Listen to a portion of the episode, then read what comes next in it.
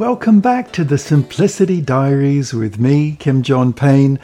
So glad you could make another 10 or 15 minutes this week. It seems like such a small thing, doesn't it? But actually, it's it's it's really not. So well done, us. Here we are.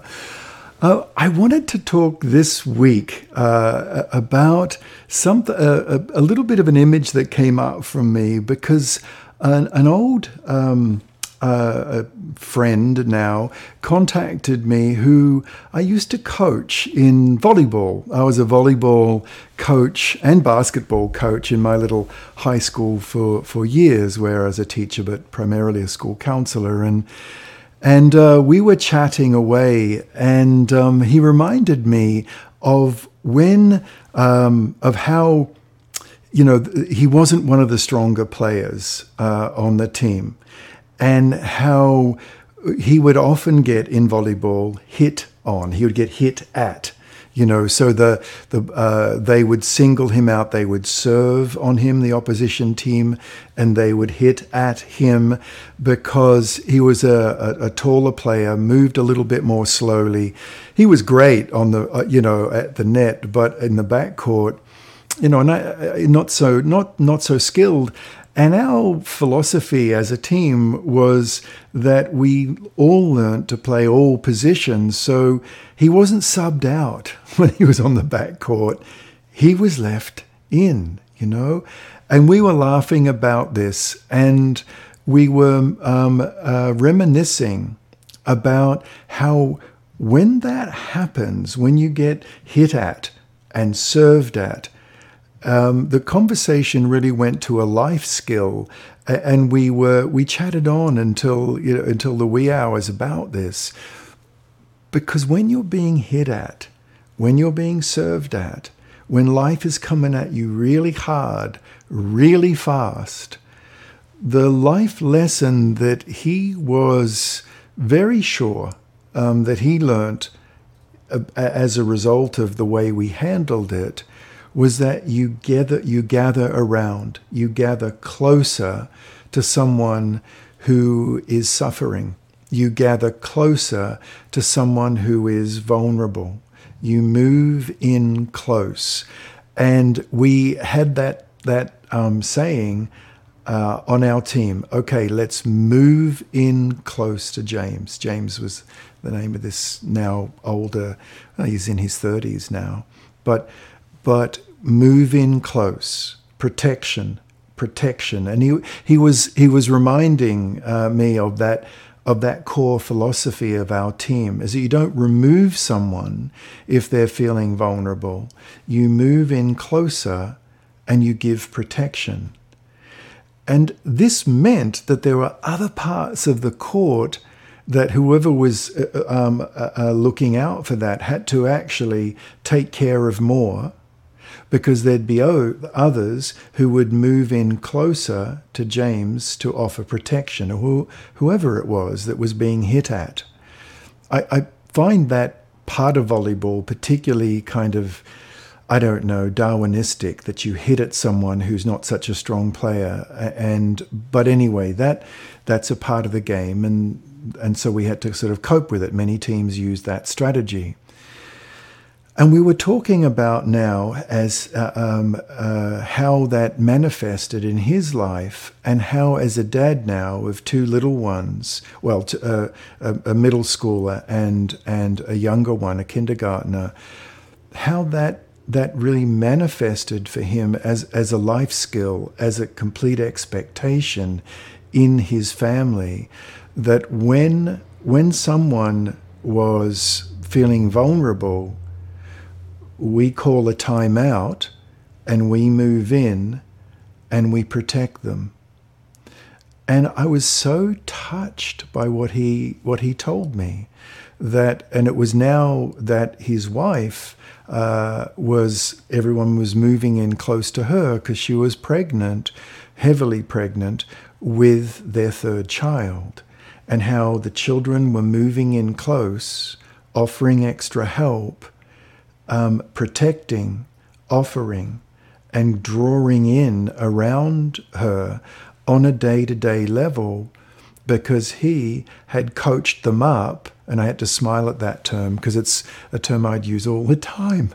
Actually, you know, we're all coaching each other up here. I'm yes, I've uh, you know, I'm I, am i am the coach, so-called coach, quote unquote, but we're all coaching each other up here. And how he had maintained that quality all through raising his children, that when a sibling was suffering, they would move in close and protect each other. When mummy was heavily pregnant and needed a lot of extra help uh, just to do the practical things around the house, we would call time out, and he, he would literally say, I would call time, like time out. And we would figure out how we're going to get through the next day with with mummy, you know, unable to do certain things, and how they would offer protection to her vulnerability. And then he made another point. He said that now his older boy was was you know stepping more a little bit more out into the world that he just very naturally started realizing there were people suffering in the world and he needed to draw close to them. And so they were figuring out ways, particularly in times of celebration, particularly in holiday seasons, other times of the special times of the year, where many people felt vulnerabilities. Uh, the, the, the, the unhoused, the people living without homes, the people who had much less than this family did, they would draw close to them. And it wasn't just in, in the, the, the, the, the holy season, it was at other times. But it was particularly at that time they gave particular thought to it. It was also played out at times when his oldest boy had very, very much now become more conscious of drawing in and offering protection to kids in his class that weren't doing so well, kids in his class that were sad, kids in his class that weren't being included in games. And that was being offered, you know, over and over to in, in that setting, and how his child had become one of the go-to kids in the class that that you know that offered fairness that offered that kind of empathy.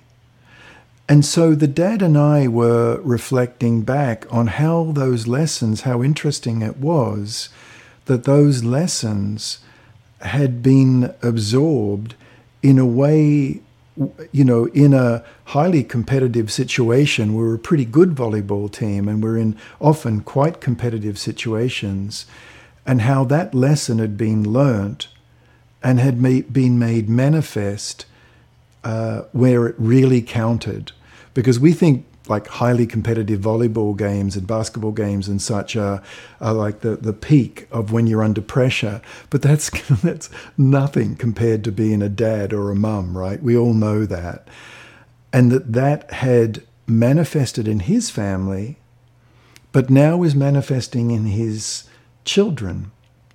So when we hear about generational abuse, the tragedies of generational alcoholism, generational trauma, there can also be this generational empathy, this drawing in close. And we don't have to play volleyball to understand that and, and have that as a core family value that when someone is hurting, we draw in close to them. And we are going to get through this together as a family and we offer protection to each other when, when those inevitable moments come up when we're feeling vulnerable. And if a child's struggling to understand that, that's okay too. It's, it's, it's a slow thing. It just builds up over time. We don't have to get sanctimonious about it. Of, of course, that's very off putting to a child. But this core message that when someone is suffering, we don't move away from them.